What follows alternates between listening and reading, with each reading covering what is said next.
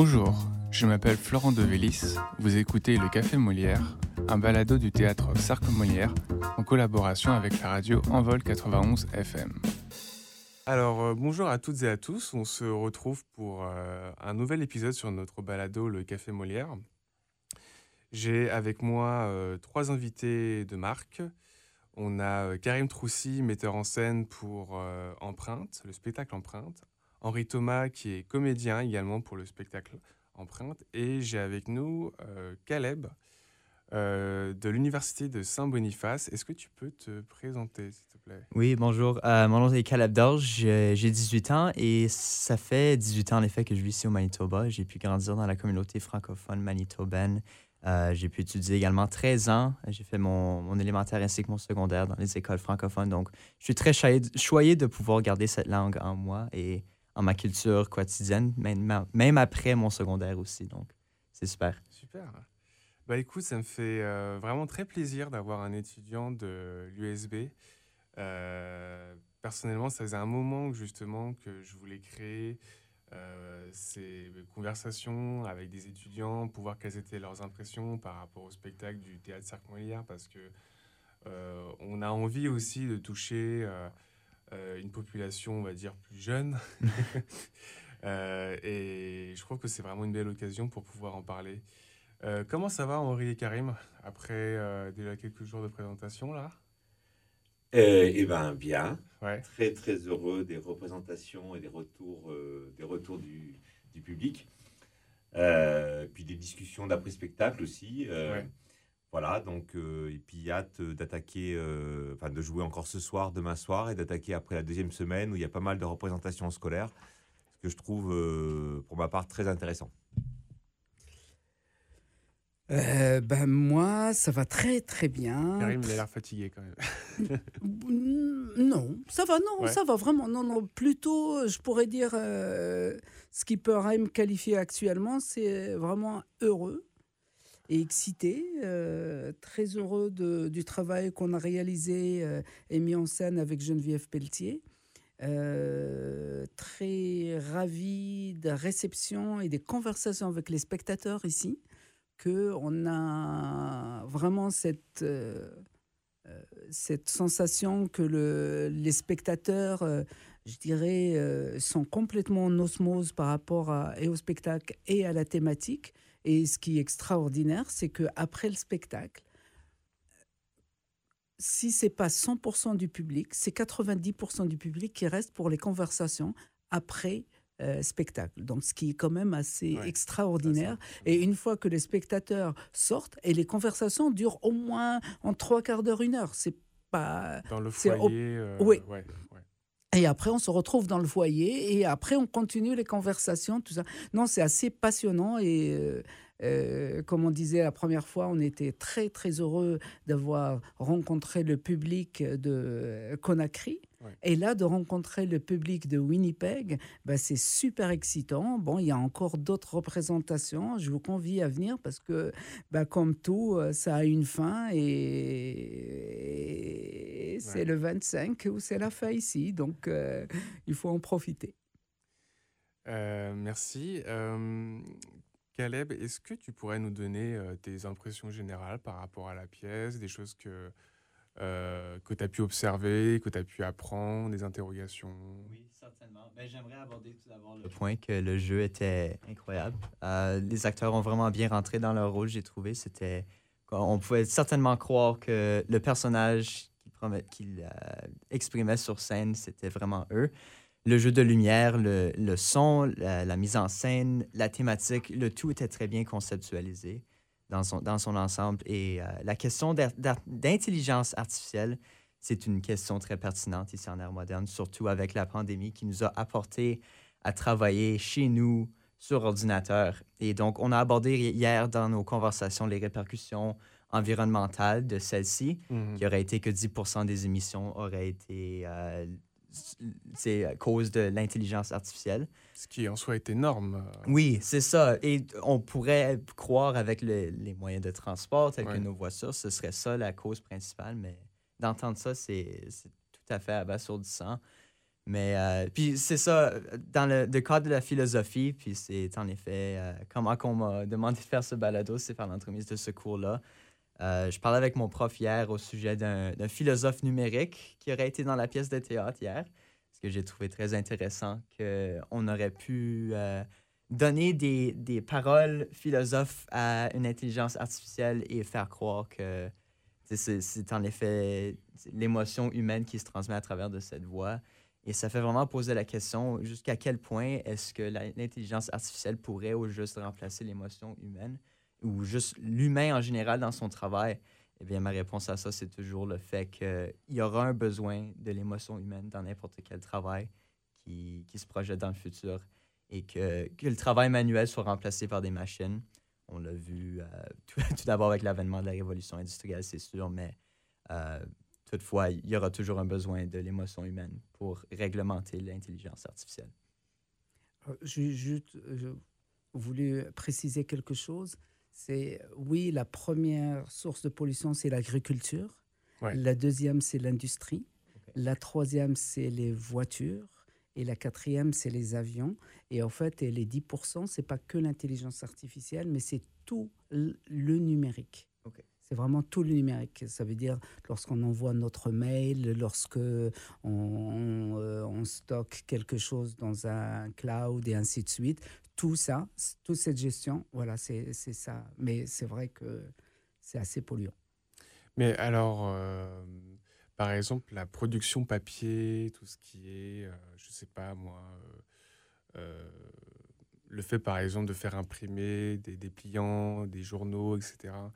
Euh, tu le cites pas en fait là dans ton top 5 en fait des choses les plus les, des choses les plus polluantes en fait c'est c'est vraiment euh, enfin pour moi ça, sonne comme étant un peu contradictoire en fait presque parce que j'aurais tendance à imaginer que c'est le fait par comment dire j'aurais tendance à imaginer que entre euh, envoyer plusieurs courriels et faire imprimer du papier ça serait le fait d'imprimer du papier qui serait possiblement plus polluant parce que derrière, c'est un papier que tu dois jeter, que tu dois produire, euh, ça consomme de l'eau, etc. Euh, il y a des déplacements à faire en véhicule, etc. Et, en fait, c'est peut-être pas forcément le cas, en fait. Alors, je pense que, alors déjà, nous, on n'est pas des spécialistes quand même de, toutes ces questions-là, donc on ne peut pas répondre à toutes les questions de manière précise. Euh, mais c'est une très bonne question en fait. Et je suis pas sûr que c'est été mesuré véritablement. Et je pense que ça dépend beaucoup des circonstances. Si on prend l'exemple du papier par exemple. Après, les chiffres cités par Karim, en fait, correspondent aux, gaz à euh, aux émissions de gaz à effet de serre en fait, qui sont un facteur du réchauffement climatique. Mais il y en a d'autres aussi. Hein, alors moi, je, je, pareil, je suis pas spécialiste, donc je vais pas me lancer dans des mmh. chiffres, mais euh, mais voilà, on, parle des émissions euh, de gaz à effet de serre qui sont un, énorme facteur des réchauffements climatiques. Et donc, c'est euh, tout la question de l'empreinte carbone, en fait. Ouais. Mais en fait, comment dire, il y a un moment donné, tous, à un moment donné, on a une idée. Et qui est plutôt bonne. Comme là, il y a un moment donné, on a dit, on imprime. Et qu'est-ce qu'il faut? Ben, On envoie un mail. Et puis on a dit, ben oui, c'est vrai, c'est plus. Mais on n'a pas. C'est comme actuellement la voiture électrique. Tout le monde crie au génie de l'idée que ça y est, euh, on va arrêter les, les voitures thermiques et on va mettre les voitures électriques. Mais c'est pas forcément une très très bonne idée. Il y en mmh. a qui disent, ben, en fait, la voiture électrique, ben, c'est pas si non polluante que ça, par rapport aux batteries, par rapport à plein de choses. En fait, le papier, le papier, quand tu prends un papier recyclé, quand tu prends de l'encre qui est naturelle, quand tu prends euh, une eau qui est circulaire, donc ça veut dire qui est retraitée dans la même usine qui le fait, tout ça, à partir de là, qu'est-ce que tu fais avec ça? Donc ça veut dire que c'est pas si polluant que ça. Euh, pareil, moi quand je prends un, papier. Le dépliant, je le prends. J'en ai plus besoin. Je rencontre quelqu'un, je peux lui passer. La personne peut le passer à l'autre. Et ainsi de suite. Donc, du coup, le papier peut circuler. Mmh.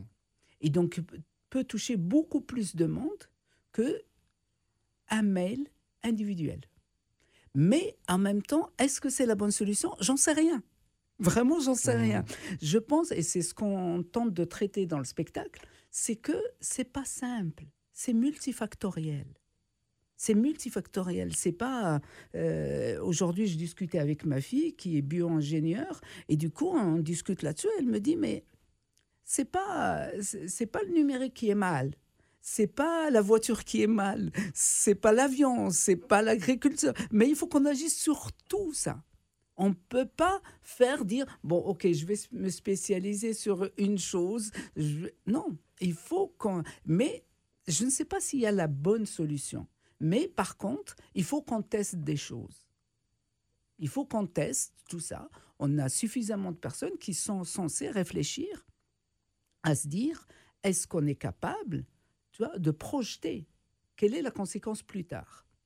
C'est pour ça que je dis, je, n'ai aucune idée sur le. Est-ce que tu as une euh, réflexion par rapport à ça, Caleb? Euh, Par rapport à les, les, gaz à effet de serre sur la technologie. Je me, je me demande aussi comment est-ce que, euh, par rapport à tes études en philosophie, je suis très intéressé de savoir comment est-ce que vous, vous pouvez traiter ce sujet avec votre regard. Oui, euh, mais personnellement, moi, j'en connaîtrais pas assez sur, son l'environnement pour pouvoir faire des commentaires éclairés, mais c'est certainement quelque chose dont j'ai le devoir de faire un peu plus de lecture, puisque c'est un sujet incroyablement pertinent et c'est un sujet qui va toucher ma génération pour les prochaines quelques années. le fait de s'informer sur mm. ça devrait être, euh, devrait être un, devoir, certainement, mais... Euh, mm.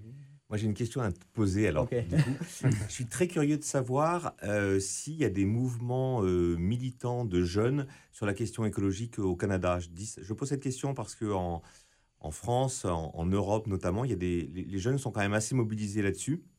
Je ne sais pas si tu as entendu parler de Greta Thunberg, qui est une jeune suédoise. Voilà, c'est un peu ma question, c'est ça. Est-ce qu'au Canada, il y a des choses similaires, équivalentes, avec des mouvements comme ça assez forts? Ou ici à Winnipeg oui, euh, donc c'est ça. Je crois que la marche, le, le Strike aurait eu lieu il y a, si je ne me trompe pas, il y a trois ans.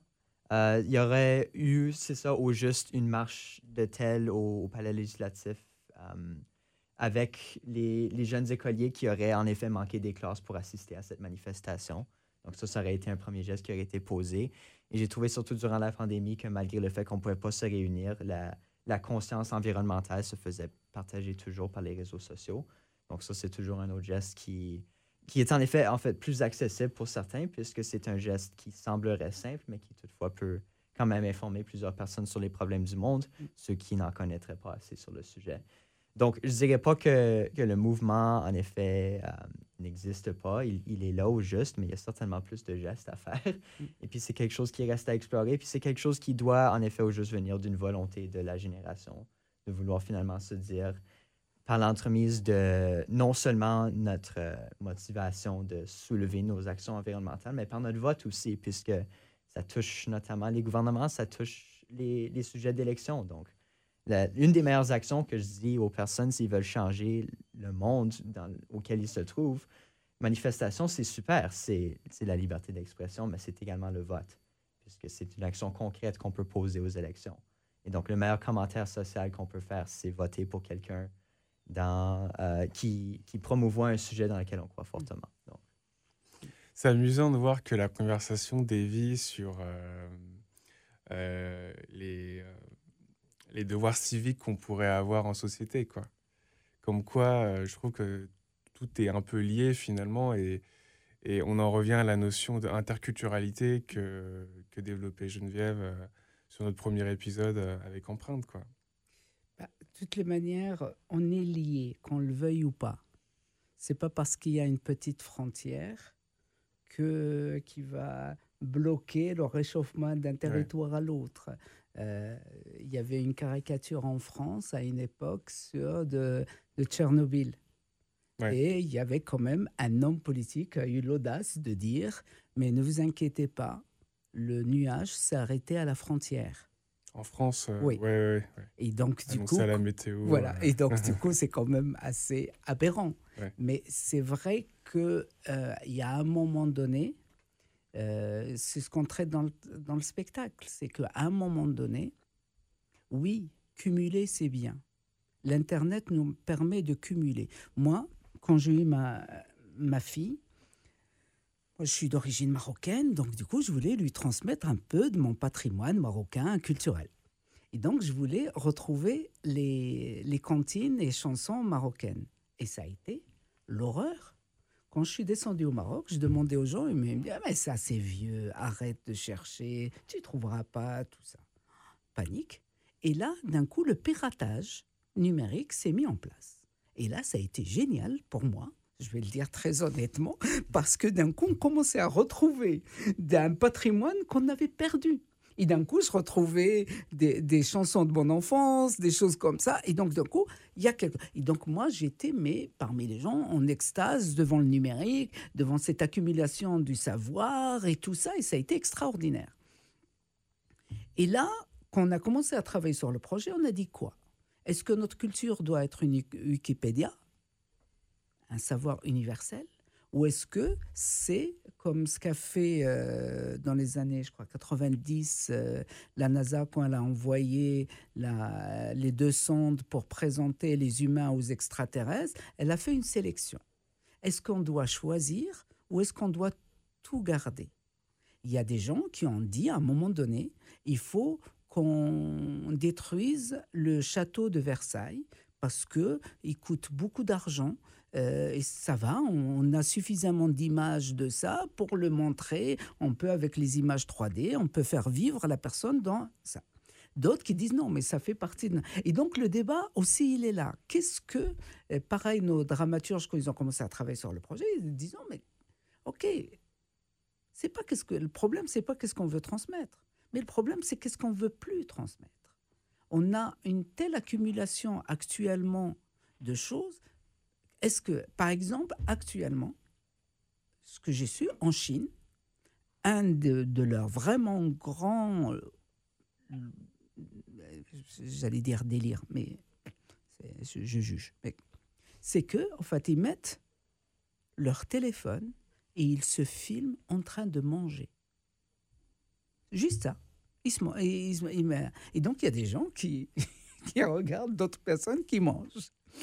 Mais c'est des millions de personnes, des milliards. Donc tu imagines le contenu que c'est. C'est juste phénoménal. Est-ce que ce contenu-là est important à garder? Mais qui doit faire ce ménage-là? Est-ce qu'on doit faire le ménage nous-mêmes? Est-ce qu'il doit y avoir des règles de ménage? Tout ça. Et là, d'un coup, automatiquement, comme ce que tu dis, il y a un investissement citoyen, mais il y a aussi un investissement politique là-dedans. On ne peut pas faire l'un sans l'autre. Voilà, donc c'est en réaction à ce que tu disais. Euh... Ouais, tu as une intervention? Il y a un chiffre qui est donné dans le spectacle que je trouve très intéressant. Euh, en lien avec ce que vient de dire Karim, c'est que euh, le contenu en anglais de Wikipédia correspond ah à 10 heures de vidéo HD en, et je trouve ça incroyable de se dire ça, effectivement, comme, comme le dit euh, Kumba, je crois. Euh, non, ou, Scott, je ne sais plus. Ouais. Euh, bon, bah, qui, qui, va passer, tu vois. Enfin, vraiment, la, proportion est absolument incroyable. Enfin, le rapport de. C'est presque absurde. C'est presque absurde. on se dit, mais c'est impossible, c'est improbable. Mais en même temps, on va peut-être pas passer 10 heures à lire Wikipédia, mais ça serait génial. Donc oui, mais hier dans la conversation, c'était super intéressant après le spectacle avec les étudiants, avec leurs profs de philo. Ça a été assez passionnant. On était debout dans le hall à, discuter, à débattre, tout ça. C'était vraiment passionnant. Et euh, je crois que c'était toi qui parlais de, ben, pendant la pandémie, la, le numérique a sauvé des vies. Est-ce que tu peux développer ça? Oui, certainement, je peux, je peux développer sur ça. C'est en raison du fait que la pandémie aurait forcé au gouvernement d'imposer une, euh, un lockdown, comme on dit ici, euh, où les gens auraient été forcés de, de, rester chez eux et de travailler à partir de leur maison. Euh, celui-ci n'aurait pas été possible sans le numérique. Et donc, toutes les rencontres qui se déroulaient, toute la communication était faite en ligne. Et puis, j'avais abordé ça ici hier, qu'on retourne 30-40 ans dans notre passé. Euh, ça aurait été impossible, presque. Euh, s'envoyer des courriels, assister à des rencontres Zoom pour discuter de, de stratégie pour le futur de nos, de nos milieux de travaux, ça n'aurait pas été possible. Et donc, on aurait été forcé de revenir au présentiel, malgré le fait que ça aurait été fortement découragé par les gouvernements. Et les statistiques le, démontrent que le fait qu'on est resté chez nous en confinement, ça a sauvé des vies.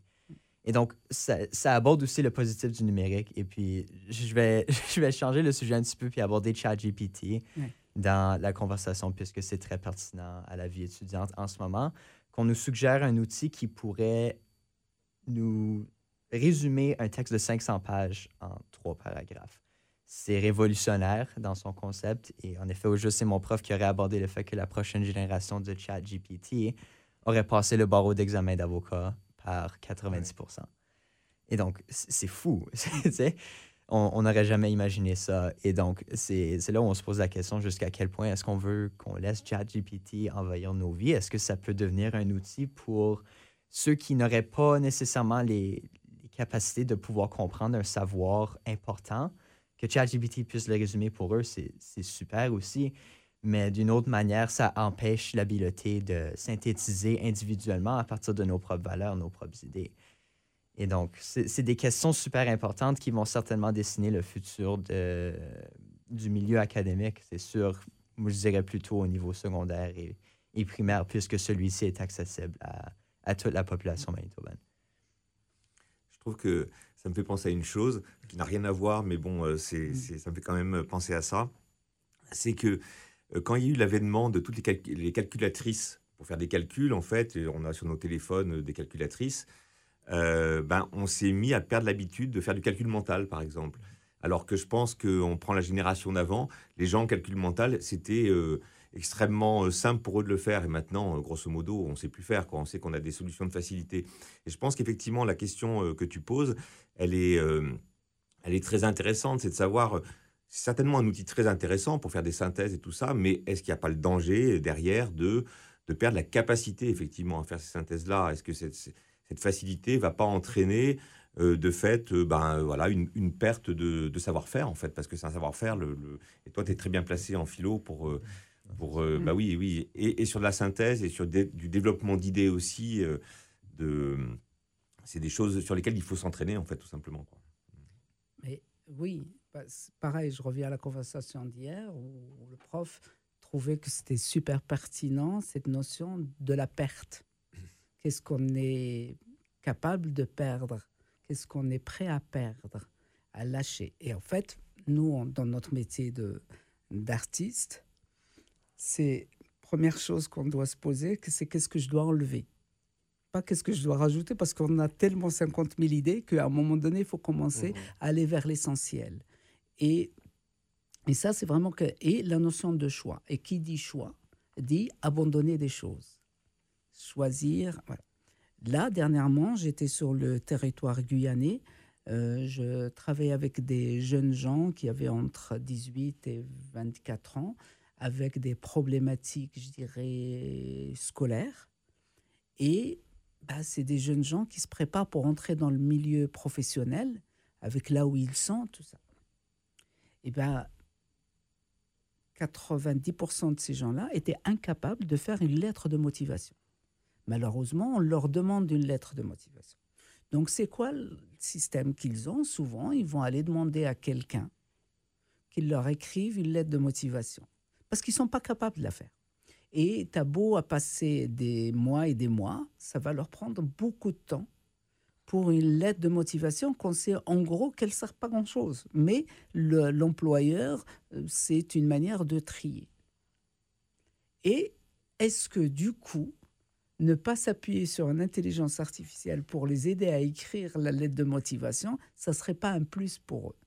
Et c'est pour ça que c'est intéressant. Il y a des universités actuellement qui mettent d'autres intelligences artificielles pour repérer est-ce que c'est l'humain ou est-ce que c'est une intelligence artificielle qui a écrit le texte, le devoir.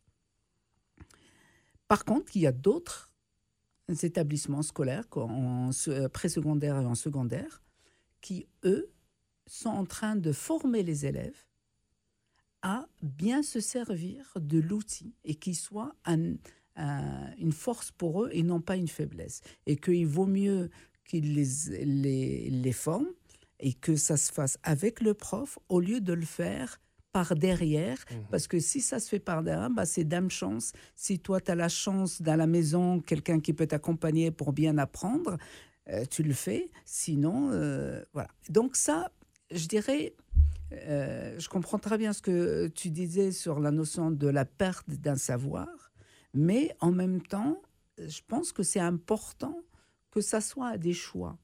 Qu'est-ce que j'ai envie de perdre? Qu'est-ce que j'ai envie, du coup, gagner? Et ça, c'est important. Qu'est-ce que, là, on parlait de, au niveau du tri dans nos mails. Est-ce que dès qu'on lit un mail, on l'efface? Ou est-ce qu'on le stocke?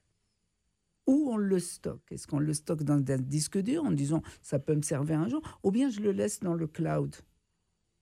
Est-ce que les photos, on, a, on sait très bien qu'on a des millions de photos, des milliers de photos chacun.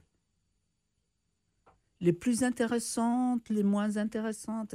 Est-ce qu'on est capable de faire ce tri-là D'enlever ce qu'on n'a pas envie d'enlever, de, de garder? Et là, on a du mal. On a beaucoup de mal, tous. Qu'est-ce qu'on fait de ces photos? Ils sont juste, on, ça nous rassure qu'on sache qu'ils sont stockés.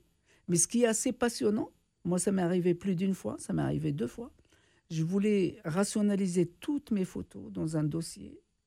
Et à un moment, j'ai fait une fausse manip et j'ai tout effacé. T'as tout effacé Tout effacé. J'étais bloqué la seconde que c'est arrivé. Et en fait, je me suis rendu compte que je m'en foutais. Profondément, je m'en foutais. Et pourtant, j'aurais bien aimé les avoir. Mes filles quand elles étaient petites. Enfin, plein, plein, plein de souvenirs. Mais les souvenirs restent. Enfin, ce que j'ai plus, c'est le matériel qui est parti. Ce matériel immatériel. Mais sinon, à part ça, ça va. J'ai, vécu ça. Voilà, donc ça, c'est intéressant. Mais en même temps, pareil. Moi, j'ai animé des stages un jour. Je regarde un des stages que j'ai animés, je regarde des photos et je dis, mais c'est qui ces gens? Je ne les ai pas reconnus. C'était un stage que j'avais animé, mais je me rappelais même plus mais c'est pas la photo qui m'a rappelé quoi que ce soit. Donc du coup, il y a un moment donné où c'est intéressant, voilà, de voilà, de, de, se dire, de se poser la question sur la notion de perte et, comme ce que tu disais Henri, sur cette notion de calcul mental, comment je l'aborde, comment je le travaille? Est-ce que c'est intéressant de garder le calcul mental alors que euh, en deux secondes j'ai quelque chose qu'il fait pour moi? Voilà. Mais je peux pas dire c'est bien ou pas bien. Hein. C'est mmh. juste, je pense que c'est des choix individuels. Est-ce que toi, tu gardes tes photos euh, sur ton téléphone C'est intéressant. Moi, je prends pas beaucoup de photos. Moi, je sais, ma philosophie, c'est très je vis dans le moment et j'essaie de, de, vraiment conserver l'émotion du moment en moi-même. Donc, les, les, photos que je vais prendre, c'est typiquement des amis qui me disaient On doit prendre une photo. Je dis OK. on va prendre une photo avec vous. Mais euh, non, c'est intéressant. Puis surtout, cette affaire de, de vouloir perdre. Euh, j'ai perdu ma photo, mais qu'est-ce qu'on qu'est-ce qu'on perd vraiment dans la photo? Est-ce qu'on perd la photo? Est-ce qu'on a, est qu'on a peur de perdre l'émotion qui est rattachée à la photo? Et donc, c'est des questions qui, qui, se posent aussi et que les réseaux sociaux sont en effet genre une, une projection un peu artificiel, je veux dire, de, des émotions de nos vies. On va sur les réseaux sociaux, on voit les photos, on dit Oh, la vie de cette personne est incroyable. Mm. Mais c'est très superficiel aussi. Et euh, justement, le personnage d'Henri Rière qui dit Oh, je, je, risque de perdre la communication avec mes enfants, qui se retrouvent juste sur une plateforme des médias sociaux. Et donc, avec l'avènement de euh, l'intelligence artificielle, je devrais dire, on devrait vraiment doubler nos efforts de de conserver les relations à vive voix, l'interaction en personne, pour qu'on ne risque pas de se tourner justement vers envoyer un courriel pour dire quelque chose de très authentique envers quelqu'un, malgré le fait qu'on semble perdre le courage de juste le dire en personne. Donc. Euh, quand euh, je vous écoute et quand, après avoir vu la pièce, euh, il y a une chose, moi, qui, qui m'a je me suis posé plein de questions, forcément, comme je pense euh, toutes les personnes qui sont venues voir la pièce par rapport aux sujets qui sont abordés. Euh, mais ce que je trouve intéressant aussi, c'est que vous laissiez vraiment l'opportunité aux gens euh, d'avoir leur propre point de vue par rapport à ça et qu'il n'y a pas forcément un point de vue qui est meilleur que l'autre et que en fait on peut voir ça de plein de on, peut regarder ce spectacle avec un regard à chaque fois qui va être unique en soi et en fonction de, de ton propre parcours, de tes propres origines, d'où tu viens, de, de ton capital culturel même, etc. et ce que je trouvais vraiment original et je trouve assez audacieux quelque part aussi, c'est vraiment cette façon que vous avez d'aborder ces sujets qui sont à la fois hyper sérieux, quoi, euh, qui sont débattus continuellement maintenant dans le paysage politique et médiatique. Et euh, vous arrivez quand même à en faire quelque chose qui soit quand même digeste et intelligible, euh, tout en abordant quand même et l'écologie, et le digital, et Internet, et les médias sociaux, et les téléphones. Et c'est via trois personnages qui, euh, à première vue, que tout oppose, mais pas forcément en fait, parce qu'au final, c'est des problématiques qui se, qui se recoupent, quoi. C'est-à-dire, dans quel monde est-ce qu'on veut vivre? Quel euh, héritage on va laisser aux générations futures et même euh, la génération Z ou même les millennials hein? Parce que moi, même moi, personnellement, j'ai, je fais preuve de ce qu'on appelle éco-anxiété justement, moi j'ai, moi j'ai assez peur de l'avenir. C'est-à-dire que je me pose plein de questions de euh, euh, est-ce que ça vaut la peine d'avoir des gamins si jamais euh, dans 20, 30 ans, on se rend compte que la planète devient, je sais pas moi, irrespirable ou bien qu'on commence à avoir des stress hydriques qui font que l'eau devient de, une rareté et entraîne des conflits. Enfin, c'est très, ce sont là des scénarios très catastrophiques là que je dis. Hein. Mais est-ce que c'est si euh, imaginaire que ça, en fait hein? Parce que là, par exemple, qui aurait pu imaginer il y a 3-4 ans qu'on allait avoir une pandémie sur la tête qui, d'un coup, euh, bloquerait le monde entier, quoi, et nous mettrait dans une espèce de, stase, en fait, pendant deux ans, où, euh, on était là à se demander quand est-ce que ça va s'arrêter, quoi? Et donc ouais, je voulais, je voulais quand même juste le souligner parce que euh, c'est quand même. Euh, je, je, me répète, mais vraiment audacieux de votre part d'avoir fait cette pièce et, et j'espère vraiment que vous allez pouvoir aussi continuer à développer ça. Et je serais même curieux de voir si vous continuez à jouer cette pièce, mettons dans un an ou dans quelques mois, peut-être les modifications ou changements que vous aurez pu apporter, par exemple. Euh, d'ailleurs, est-ce que vous comptez en faire après des modifications, tout ça? Parce que j'ai l'impression que c'est une pièce qui reste assez évolutive aussi, parce que c'est vraiment en lien avec, euh, avec l'actualité du moment, et sauf que l'actualité change tout le temps, en fait. En fait, alors, la pièce, vraiment, c'est le talent de nos trois dramaturges. il faut rajouter Sylvia, en fait, oui, euh, qui en soit un personnage à part entière aussi. complètement. Donc, Billy Abba, le dramaturge guinéen, il y a Dominique Leclerc, la dramaturge euh, du Québec, et, la, et Émilie Malos, la dramaturge, et qui aussi est l'auteur de la pièce. Donc c'est vraiment eux qui ont fait qu'il y a cette construction. Euh, bien sûr, on a beaucoup, beaucoup discuté et avec les comédiens et Geneviève Pelletier et moi de notre place de metteur en scène, avec les dramaturges, avec l'auteur, pour qu'il y ait cette construction. Après, on a eu toute une grosse conversation avec le MIAI, qui est l'université qui a créé Sylvia, le personnage, un des personnages importants de la pièce, qui est une intelligence artificielle. Et on s'est beaucoup posé la question comment on va la programmer? Euh, donc, on est parti avec l'idée on va créer un personnage binaire, voilà. Et, et en fait, on va tenter d'éviter les biais de programmation le plus possible. Donc, on a dit, bon, déjà, il faut que ça soit au niveau du genre, ça soit bien équilibré, des femmes, des hommes, tout ça, voilà, les, ou genré, pas genré, tout ça. Donc, on a réfléchi Après, on s'est dit les territoires. Donc, le territoire africain, il est très peu consulté là-dessus. Donc, du coup, on a la majeure partie de la programmation vient des citations et de proverbes africains. Après, il y a du Lao Tzu, il y a pas mal de choses qui viennent de, euh, de l'Asie, mais il y a aussi de philosophes euh, européens, mais aussi des, euh, du Canada et autochtones. Donc vraiment, on a essayé d'être le plus large possible pour qu'il y ait le moins de biais. Et en fait, super, ça marche tout ça. Le laboratoire euh, à Grenoble fait le travail, ça marche super bien. On fait les tests. Hein, parfait. On arrive ici, on commence à faire travailler ça avec les comédiens, et là, bug.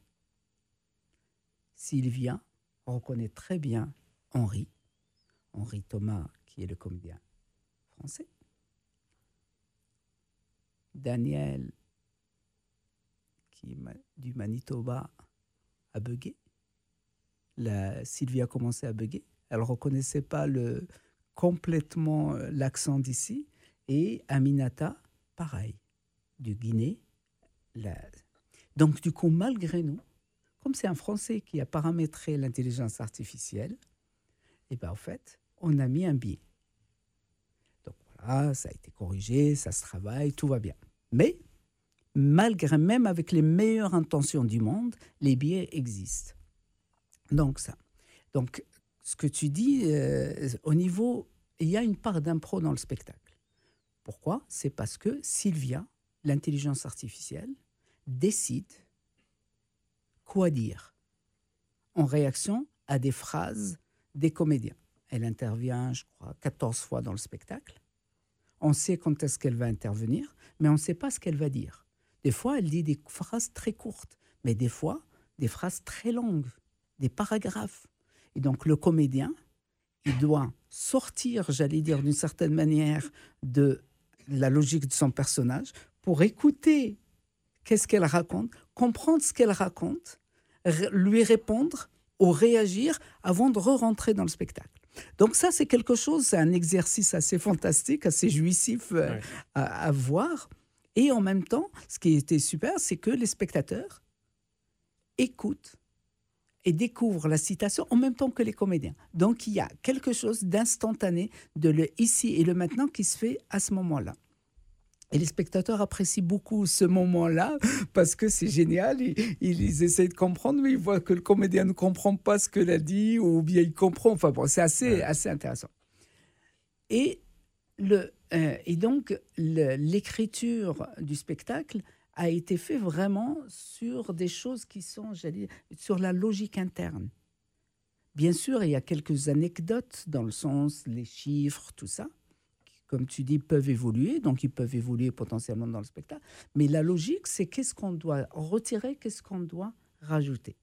Et donc le spectacle, lui, après Winnipeg, on est en train de travailler euh, pour que le spectacle circule. Et donc l'idée, c'est qu'il va repartir en France euh, et jouer en France, sur le territoire français, peut-être européen, et aussi euh, Afrique de l'Ouest. On est en train de préparer la tournée donc du coup, il y a la Côte d'Ivoire, il y a encore la Guinée, et puis euh, le Mali et d'autres territoires. Parce que, comment dire, euh, et ça c'est la, dès le départ avec les, compagnies partenaires de ce projet-là, et Geneviève Pelletier tenait aussi que la culture du, du ici puisse aussi être partagée ailleurs. Parce que plus tu es ancré euh, dans ton territoire, plus tu es riche à partager. Et donc c'est là où c'est quelque chose, une réflexion aussi qui vient d'ici, qui, vient aussi de Guinée, qui vient aussi de, France, pour que qui puisse être partagé un peu partout dans le monde, parce que c'est important aussi ces dialogues-là. Et tout l'idée, c'est aussi comment, je dirais, ce patrimoine qu'on va aller partager, comment il va revenir sur les territoires. Parce que aussi, nous, on est les porteurs de ça. Daniel, quand il va revenir, Geneviève, tout ça, ils vont ramener ce savoir, cette rencontre et le partager avec les gens du territoire. Et pour ça, le voyage est très important pour ça. Donc voilà, oui, euh, le, spectacle est prévu à, beaucoup voyager, à, rencontrer d'autres publics et, vu la thématique et vu le temps dans, dans l'histoire, je pense que c'est un spectacle qui a, qui a sa place dans le débat. Ouais. Et j'ai l'impression qu'il y a une plasticité qui fait que vous pouvez le possiblement plus le réadapter. Euh. oui, au niveau scénographique, parce que le plus lourd, c'est la scénographie en général.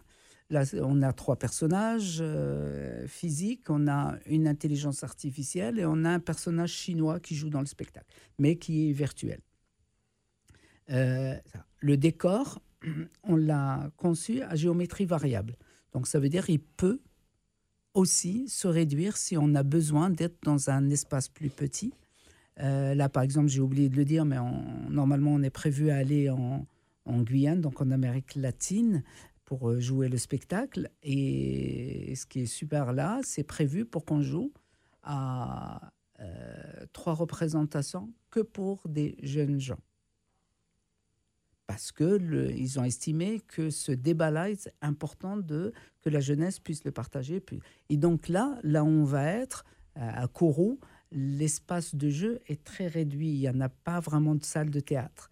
Donc du coup, on est obligé de s'adapter et c'est ça où et comme on connaît très bien aussi les conditions, des fois, de, de jeu sur le continent africain, donc du coup, le spectacle, il est fait aussi pour qu'ils puissent voyager facilement. Euh, est-ce que toi, tu fais preuve d'éco-anxiété, Caleb? Je vais poser la question. Euh, c'est pas nécessairement quelque chose que, dont moi je fais preuve, mais je connais beaucoup de personnes qui font preuve d'éco-anxiété et c'est quelque chose qui, qui mérite bien d'écouter aussi. Ouais.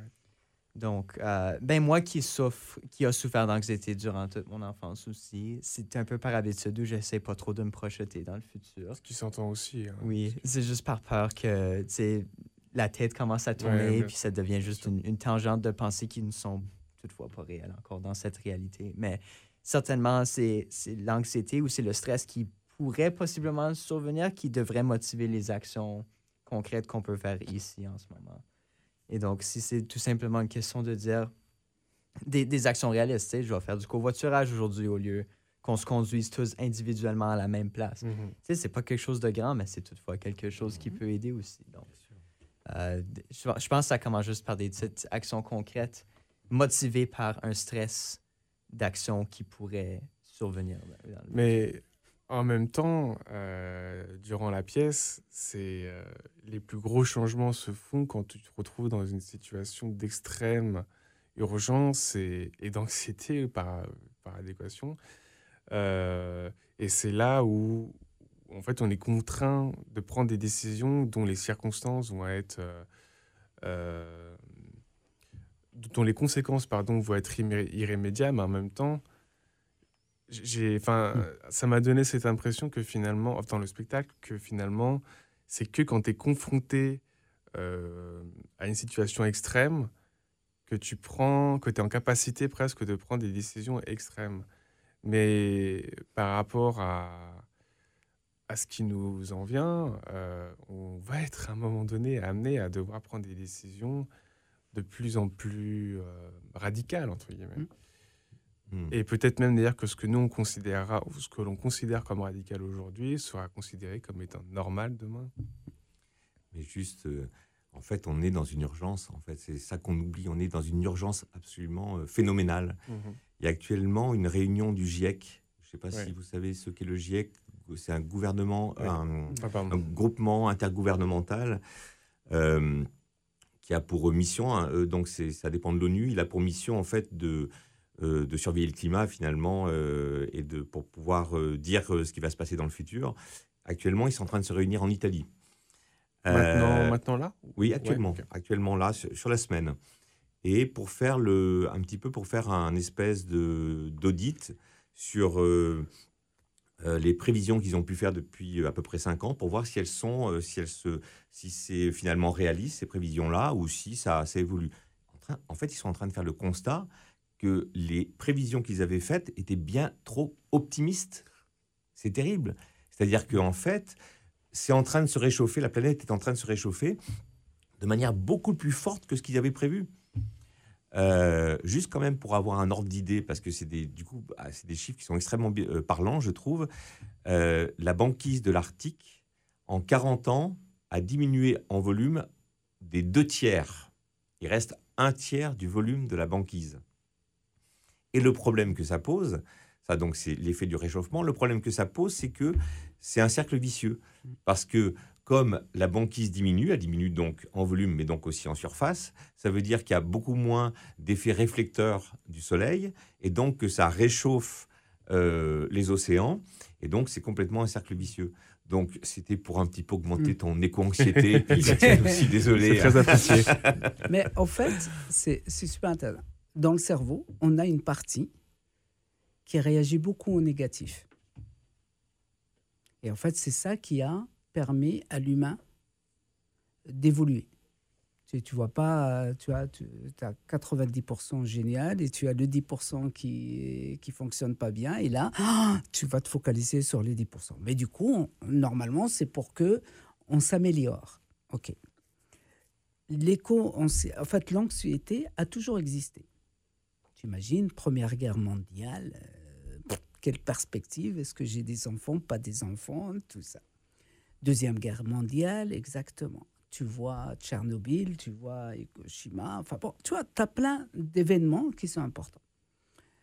Euh, c'était intéressant, il y a quelqu'un que j'ai croisé qui dit Oui, mais quand même, votre spectacle, il est euh, la catastrophe. Ok Oui, et puis, toutes les manières, qu'on est en catastrophe, on ne peut pas philosopher. Mon Dieu, Qu'est-ce qui se passe actuellement dans les COP? Ce n'est que ça. Deuxième chose, c'est que je vais, être, je vais paraître un peu peut-être dur par rapport à l'éco-anxiété. En fait, ça ne sert à rien d'être éco-anxieux. Par contre, ce qui sert, c'est qu'est-ce que tu fais avec ça? Tu vois que c'est que c'est problématique. OK Toi, tu t'es posé la question, est-ce que c'est pertinent d'avoir des enfants? Ça, c'est une réflexion très bien. Après, tu vas décider, oui, non, oui, ben, toute manière, et ainsi de suite. Qu'est-ce que je fais dans les choses? Et en fait, c'est ça. C'est que oui, dans le spectacle, on a, on dit qu'il y a une catastrophe, et donc, mais on se rend compte, malgré la catastrophe, on cherche notre confort. On ne veut pas perdre des choses déjà acquises. Moi, quand je suis ici euh, au Canada, je suis très heureux j'ai plus froid au, Maroc que quand je suis au Canada. Pour une simple raison, bah, rien n'est chauffé au Maroc. Donc quand il fait froid, il fait vraiment froid. Et tu ne baisses jamais les gants. Par contre, ici, c'est... Mais d'un coup, je rentre dans un appartement, dans une maison, c'est surchauffé. C'est chaud, mais vraiment, pour être en t-shirt. Et je me pose la question, mais pourquoi on ne peut pas rester juste avec un pull et baisser? Mais en fait, c'est des choix. Et donc, du coup, c'est pour ça que je me suis permis, en étant un peu provocateur, en disant l'anxiété ne sert à rien, c'est qu'il y a un moment donné, c'est l'action. Parce que c'est juste être dans la notion de victime qui est problématique. Et il y a aussi la notion, les, euh, pareil, euh, ce qu'on nous met en avant souvent, c'est que oui, mais si tu enlèves ça économiquement, et en fait, c'est tout le monde a peur de la perte du privilège, de je ne sais pas quoi, du confort, de ce qu'on veut. Voilà. Mais je suis pas dans le jugement de ça, même si mhm. je suis dans la provocation. C'est qu'il y a un moment donné, qu'est-ce qu'on fait?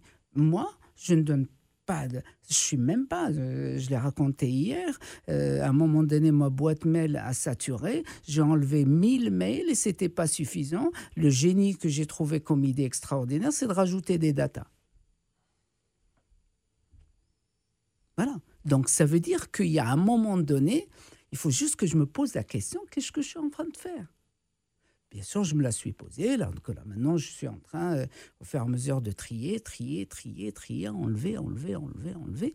Mais voilà, et ça, mais morfond, me morfondre dans mon coin, ça ne me sert à rien, à part être la pauvre victime ça me fait... Mais en même temps, je respecte, et après, c'est des personnalités, c'est des fonctionnements de chacun, et tout ça. Mais à un moment donné, qu'est-ce qu'on a envie de faire, personnellement? En même temps, euh, comme ça ne dépend pas de nous individuellement, hum. c'est-à-dire que bien sûr, on n'a on pas arrêté de le dire, hum. individuellement, on peut faire des choses, mais aussi, ça dépend de, de politiques beaucoup plus vastes. Donc c'est en ça que je pense que c'est aussi... Euh, un peu désarmant, tu vois. C'est-à-dire que c'est pour ça que comme ça nous dépasse, tu peux dire je vais agir, mm. mais comme tu sais que quand tu vas agir, ça fera très peu, mm. parce qu'il faut des, voilà, il faut que ça change au niveau politique. Du coup, euh, voilà. C'est juste un peu comme l'effet colibri, quoi. C'est exactement ça. Mm. Bien sûr. C'est ça qui m'est venu aussi à l'esprit, c'est l'effet colibri. Bah, raconte l'effet colibri parce que tout le monde ne connaît pas forcément. mais... Bah, l'effet colibri, en tout cas, de ce que j'en ai compris, c'est l'idée qu'il y a un incendie dans une forêt et puis il y a un petit oiseau qui, qui se décide à arrêter l'incendie, il me semble, et puis il va dans un lac récupérer un peu d'eau dans son bec et puis il le jette. Euh, au-dessus de la forêt, et puis il y a un animal qui vient le voir et qui lui dit Mais qu'est-ce que tu fais? Ça sert à rien. Et mmh. lui il répond bah, Au moins j'ai fait de ma part. Voilà. Mais moi je suis pas d'accord avec cette. Euh, bien sûr. Bien sûr. On est bien d'accord. Parce que l'oiseau, pour moi, en fait, il peut se brûler. En fait, il peut même, euh, quand il se met au-dessus de la forêt en flamme, avec toutes les fumées qui s'en dégagent et la chaleur, il peut, il va en mourir probablement même. Est-ce que ça valait le coup qu'il en meure, même si, alors que les, les alors que le, le geste qu'il fait, en fait, est presque euh, de l'ordre des zéros, parce qu'en plus, le temps que la goutte qui lâche euh, sur la forêt, euh, il y a de très fortes chances à ce que cette petite goutte se soit déjà évaporée avant même d'entrer en contact avec le feu. Et en même temps, l'action qu'il a faite peut-être lui permet de lutter justement contre le stress parce qu'il est en, action en, fait. C'est ça qui est intéressant finalement, mais effectivement, par contre, ça ne suffit pas. Après, euh, c'est toujours. Enfin, il faut. J'entends que ça c'est pas comme ça et qu'il faut euh, malheureusement. Euh, c'est pas forcément bien couvert par les par les sécurités sociales, mais c'est bien aussi. On peut on, peut aussi aller voir un professionnel. comme un, psychothérapeute, un, psychiatre, un psychologue. Ça marche bien, ça. Oui, là, en ce moment, en ce moment c'est quand même parfait. Moi, je, enfin, tu vois, avec ces phrases-là, qu'actuellement, depuis la pandémie, c'est, ça s'est multiplié par 50. Non, je ne suis pas confortable je ne suis pas confortable avec ça. Donc, non, j'ai. Comment, c'était quoi l'autre euh, expression que j'ai beaucoup entendue ici, que je, je, ne juge pas, mais que je trouvais fascinant C'est euh, au niveau du mental. Il y a, vous avez une, expression ici que vous dites souvent au niveau de. Euh, Mental breakdown? En anglais ou en français Non, en français. Tu vois, de c'est pas pression mentale. Mais... Charge mentale Non, c'est pas la charge mentale. Il y a une autre expression au niveau de euh, je suis pas confortable mentalement, donc du coup. Euh, voilà. Donc, mais ça, c'est beaucoup, c'est venu beaucoup après la pandémie, tout ça. Et je trouve que il faut, enfin, s'il faut, je ne sais pas, c'est facile de ma part de dire ça, c'est euh, de, comment, de, à un moment donné, il faut qu'on on fasse ce qu'il faut. Tout à l'heure, tu parlais de ce fameux point, euh, colibri, mais si tous les animaux mis, sont mis à faire, puis euh, d'autres qui commencent à réfléchir comment ça s'est fait qu'il y a eu cet incendie? Peut-être que l'incendie, on aurait pu l'éviter. Mais là, l'incendie, il est là. Donc, qu'est-ce qu'il faut faire? Est-ce qu'il faut lutter ou est-ce qu'il faut fuir? Est-ce qu'on a la capacité de fuir? Si on n'a pas capacité de fuir, il faut confronter. Et donc, en fait, c'est un petit peu, c'est là, mhm. tu vois. Et moi qui voyage, qui change de territoire, les consciences dans chaque territoire sont différentes. Il y en a qui sont beaucoup plus. Euh, là, j'étais dans des endroits où, l'eau commence à monter, les plages commencent à être diminuées. Et donc, il y en a qui ont dit Oh, mais ça va, c'est pas grave, on va mettre les pieds dans l'eau plus, plus rapidement, d'autres qui disent mais non, il faut qu'on réagisse. Donc en fait, chaque territoire et à sa réalité. Et euh, sauf que malheureusement, cette réalité climatique, euh, elle dépasse, ce qu'on disait tout à l'heure, les frontières. C'est pas parce que euh, il y a une frontière que le climat va dire bon non, je vais attaquer ce pays-là, pas celui-là. Ça, ça se passe pas comme ça. Mais en même temps, comment dire, je reste très optimiste. Comme ce que tu dis sur ce cette notion de sursaut. Et euh, peut-être que à force de nous rabâcher et qu'on commence à le voir, mmh.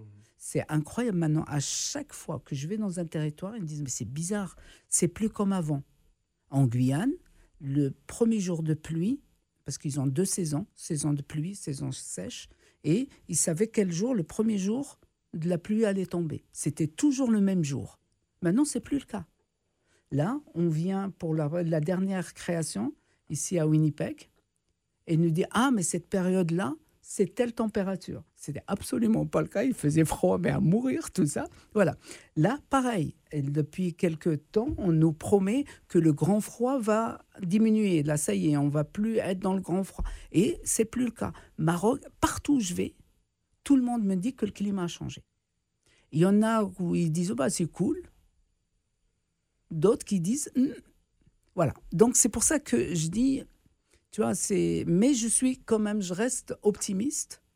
À dire qu'il y a un moment donné, on va trouver, on est en train de trouver, on est en train de chercher, et il faut qu'on trouve les bonnes solutions pour nous tous. Après, une, critique que j'ai pu entendre par rapport au spectacle, c'était. Euh, enfin, une critique. Euh, c'était des gens qui pouvaient avoir cette euh, impression d'être un peu désarmés. En fait, ça rejoint ce que disait Henri sur, par rapport à la, à la à la situation globale et, et cette idée que, euh, voilà, c'est des choses qu'on a déjà entendues aux informations, euh, à la radio, etc. Et que, euh, oui, non, mais ça, on connaît déjà. Mmh. Qu'est-ce que vous répondez par rapport à ça? Bah, En fait, comment dire? En soi, vous avez déjà plus ou moins répondu. Oui, oui, bien sûr. Mmh. Mais le chat est un chat il y a un moment donné, tu as beau à, dire l'animal à quatre pattes avec euh, des poils qui fait miaou, ou bien tu dis, bah, il y a un problème. Et il y a ça, et on confronte le problème. nous, vraiment, je ne sais pas si c'est une mission qu'on s'est donnée, ou le spectacle et tout ça, c'est de dire, il faut qu'on soit dans le débat. C'est super important. C'est prendre part à la chose plutôt que de rester spectateur, en fait. C'est ça. Mmh. et de la prise de conscience des choses. On a de la chance, grâce au théâtre, d'avoir un outil justement qui fait réfléchir, en fait, qui a cette possibilité, qui a cette possibilité, euh, possibilité là en tout cas. Donc, donc nous, on s'en saisit, voilà.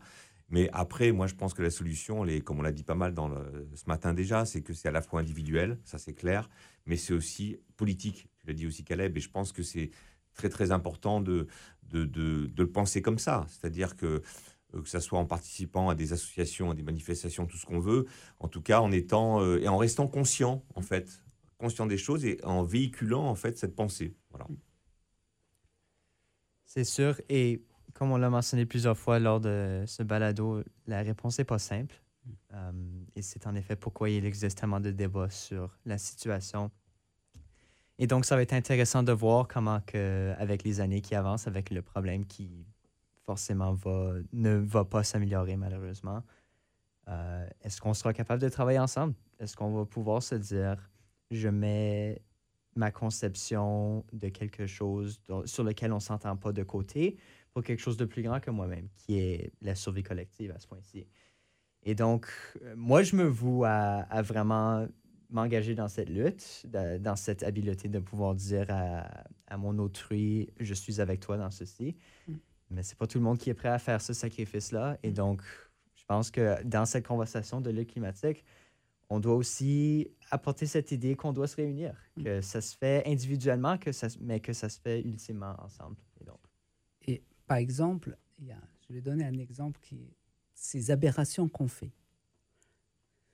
Actuellement, le président français est parti en Afrique au Congo précisément, parce qu'il y a la, deuxième plus grande euh, forêt primaire, et c'est celle qui absorbe le plus, même plus que l'Amazonie qui est au Congo, Kinshasa. Et il dit oui, il faut qu'on la protège, tout ça. Et donc, il y a question, un spécialiste en disant, mais oui, c'est bien le président français qui vient de dire ça, mais est-ce que vous, en France, et la réputation de dire, mais non, on a plus de forêts en France actuellement qu'à l'époque des Gaulois? Dis waouh, ah bah c'est génial. Mais en fait, les forêts qu'il y a maintenant, c'est des forêts qui sont euh, avec que une seule essence d'arbres. Donc, du coup, ça tue complètement le sol. Et ça pourrit les écosystèmes. Exactement. Il n'y a pas d'oiseaux, il n'y a pas d'animaux. Ça, c'est une deuxième chose. Et la troisième, qui est encore plus aberrante, c'est qu'en France, il n'y a plus de grandes scieries. Donc, du coup, le bois part en Chine pour être retravailler pour après revenir en France en meubles.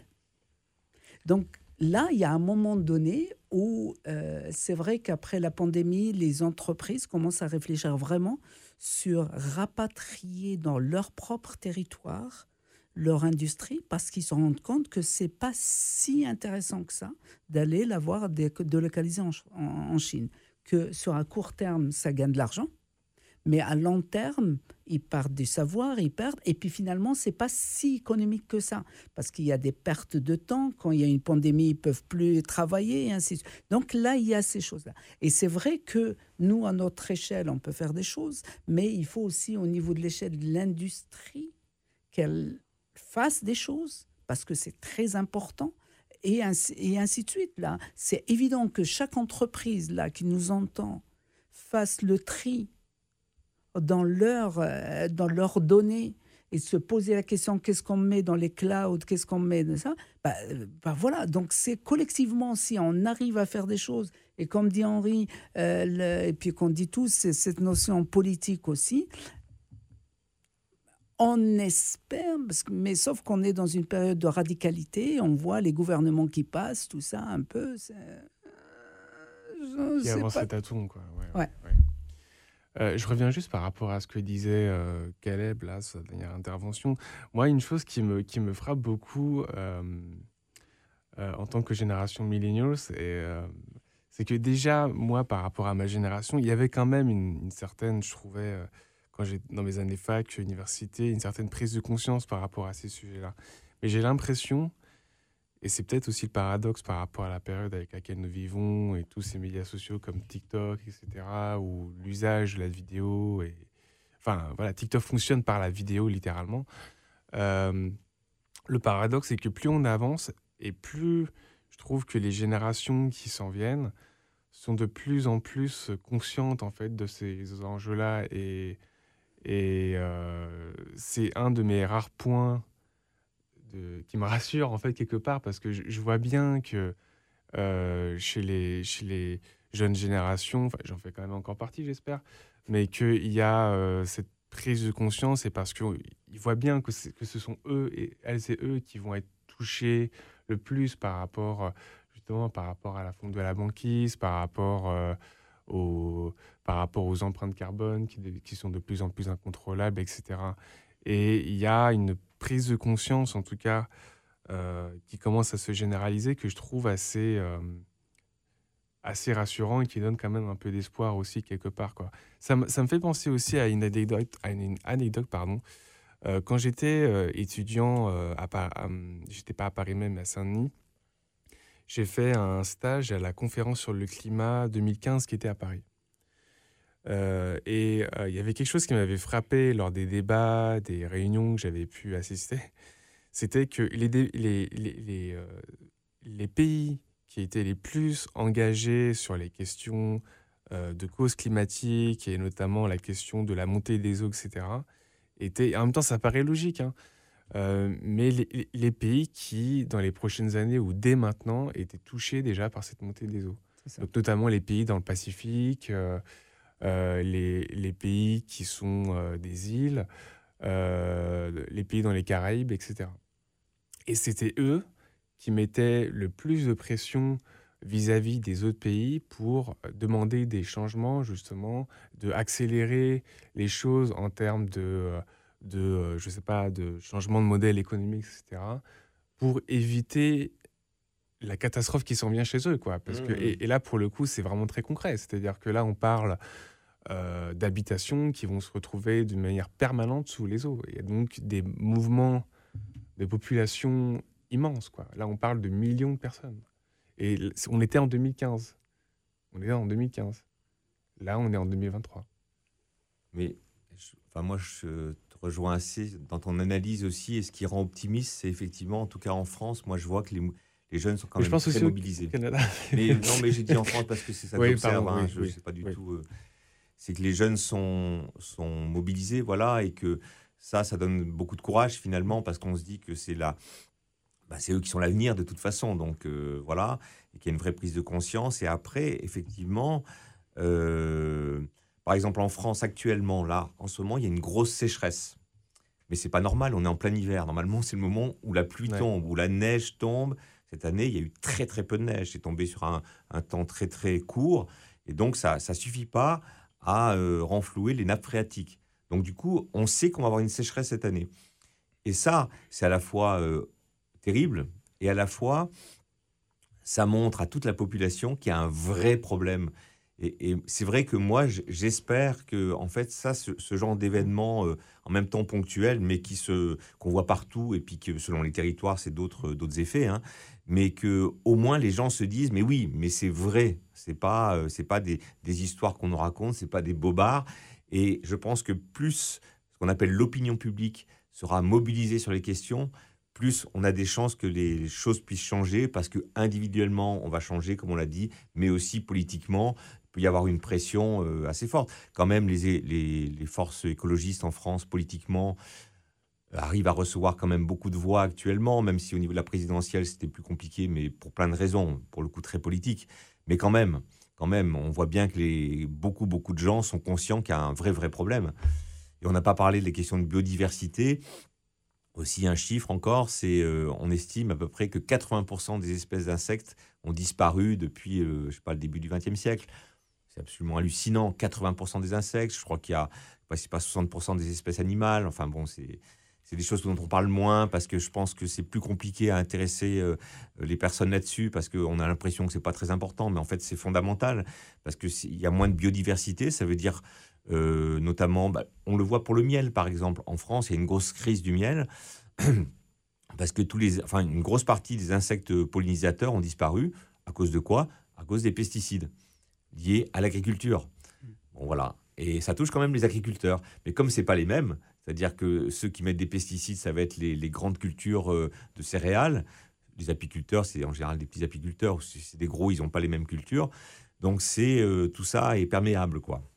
Alors, juste, qu'on se mette, juste, je reviens sur quelque chose pour les auditeurs. C'est que quand même, là, depuis tout à l'heure, on parle du fond du spectacle. Donc, on débat sur la thématique qu'on a.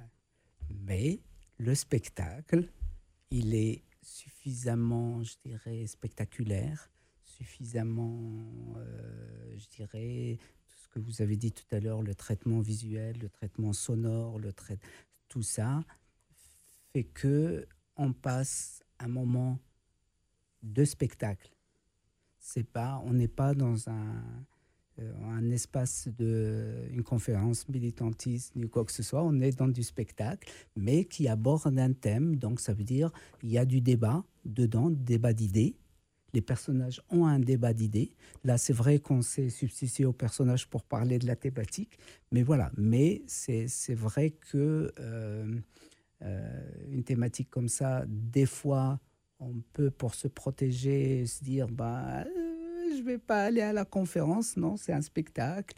Et vous allez voir que c'est assez... Euh, ouais, c'est, ouais, il y a un traitement de spectacle qui, pour l'instant, fonctionne très bien. On arrive vers la fin de notre épisode. Euh, Caleb, est-ce qu'il y a une question que tu aurais aimé poser ou oui, en fait, juste une question de clarification pour tous ceux qui. T'en as plusieurs même. Oui, ça fait. c'est encore une fois, merci beaucoup Wayne du spectacle parce que euh, l'intelligence artificielle autant spectaculaire, des fois, elle peut nous motiver de penser d'une telle manière puisque celles-ci peuvent être très influentes. Et c'est des spectacles comme Empreinte qui font vraiment encourager la pensée libre, la pensée individuelle sur euh, un jugement de valeur et ça nous rappelle ça. Donc, euh, moi, merci il y aurait une partie dans le spectacle où euh, il y aurait une reconfiguration des personnages. Je pense que ça arrive à deux fois. Les lumières s'éteignent, les personnages font un peu un, genre de danse abstraite. Et là, on revient. Euh, ce serait-il possible un peu de, de clarifier c'est quoi la logique derrière cette reconfiguration des personnages? Bon, on va vendre la mèche, mais c'est pas très grave. c'est le troisième épisode, alors on va supposer C'est en fait, on est arrivé au constat en fait, on est au cœur d'un ordinateur. On pense que des humains ont demandé, qui, ne trouvent pas de solution pour cette histoire de réchauffement climatique, demandent à une intelligence artificielle de faire des tests, chose qui se fait assez régulièrement. Et donc, cette intelligence artificielle prend, se balade dans le monde et fait des tests avec différents humains elle fait rencontrer des humains de différentes cultures. Euh, et elle les fait vivre quelque chose. Sauf que, comme tu l'as vu, dans le premier acte, ça finit par une, euh, par euh, une engueulade. Donc, du coup, pour l'intelligence artificielle, bah, il faut arrêter vite parce qu'ils sont en s'engueuler. Donc voilà. Le deuxième acte, ils sont en train de s'entretuer. Troisième acte, ils disent, mais on n'y est pour rien, c'est un bug informatique. Donc en fait, c'est qu'à un moment donné, cette intelligence artificielle voit avec ces humains qu'est-ce qui se passe. Et là, malheureusement, ils sont dans l'échec, dans l'échec du débat, dans l'échec de trouver des solutions pertinentes, tout ça. Et, euh, le génie des dramaturges, c'est qu'ils ont mélangé des personnages qui peuvent être caricaturales, mais qui en fait, c'est pas si caricatural que ça, parce que on a une femme, euh, la guinéenne, elle est femme de ménage, et là, des gens, mais quand même, vraiment cette stigmatisation euh, que la femme pourquoi la femme de ménage n'est pas elle, le, la femme d'affaires, et, que c'est le blanc qui est l'homme de ménage, ou le jeune qui est homme de ménage et le plus vieux qui est le programmateur changé. Mais en fait, quand tu rentres dans ces biais, en fait, c'est des caricatures. Et en fait, on nous, éthiquement, on aurait changé ça, mais la réalité, elle est autre. Et donc, c'est pour ça qu'on a exprès, ça, nous a fait énormément de débats, mais que chacun, on va garder les, les personnages dans là où ils sont. Ils vont paraître des caricatures, mais en fait, malheureusement, c'est une caricature de notre réalité. La, la, comédienne africaine dit, mais vous savez, moi, dans mon territoire, j'ai des ingénieurs et qui malheureusement ne trouvent pas de, métier, de, travail. Donc, ils font ce qu'ils peuvent. Ils peuvent être euh, femmes de ménage, ils peuvent être n'importe, mais l'essentiel, c'est qu'il faut qu'ils mangent.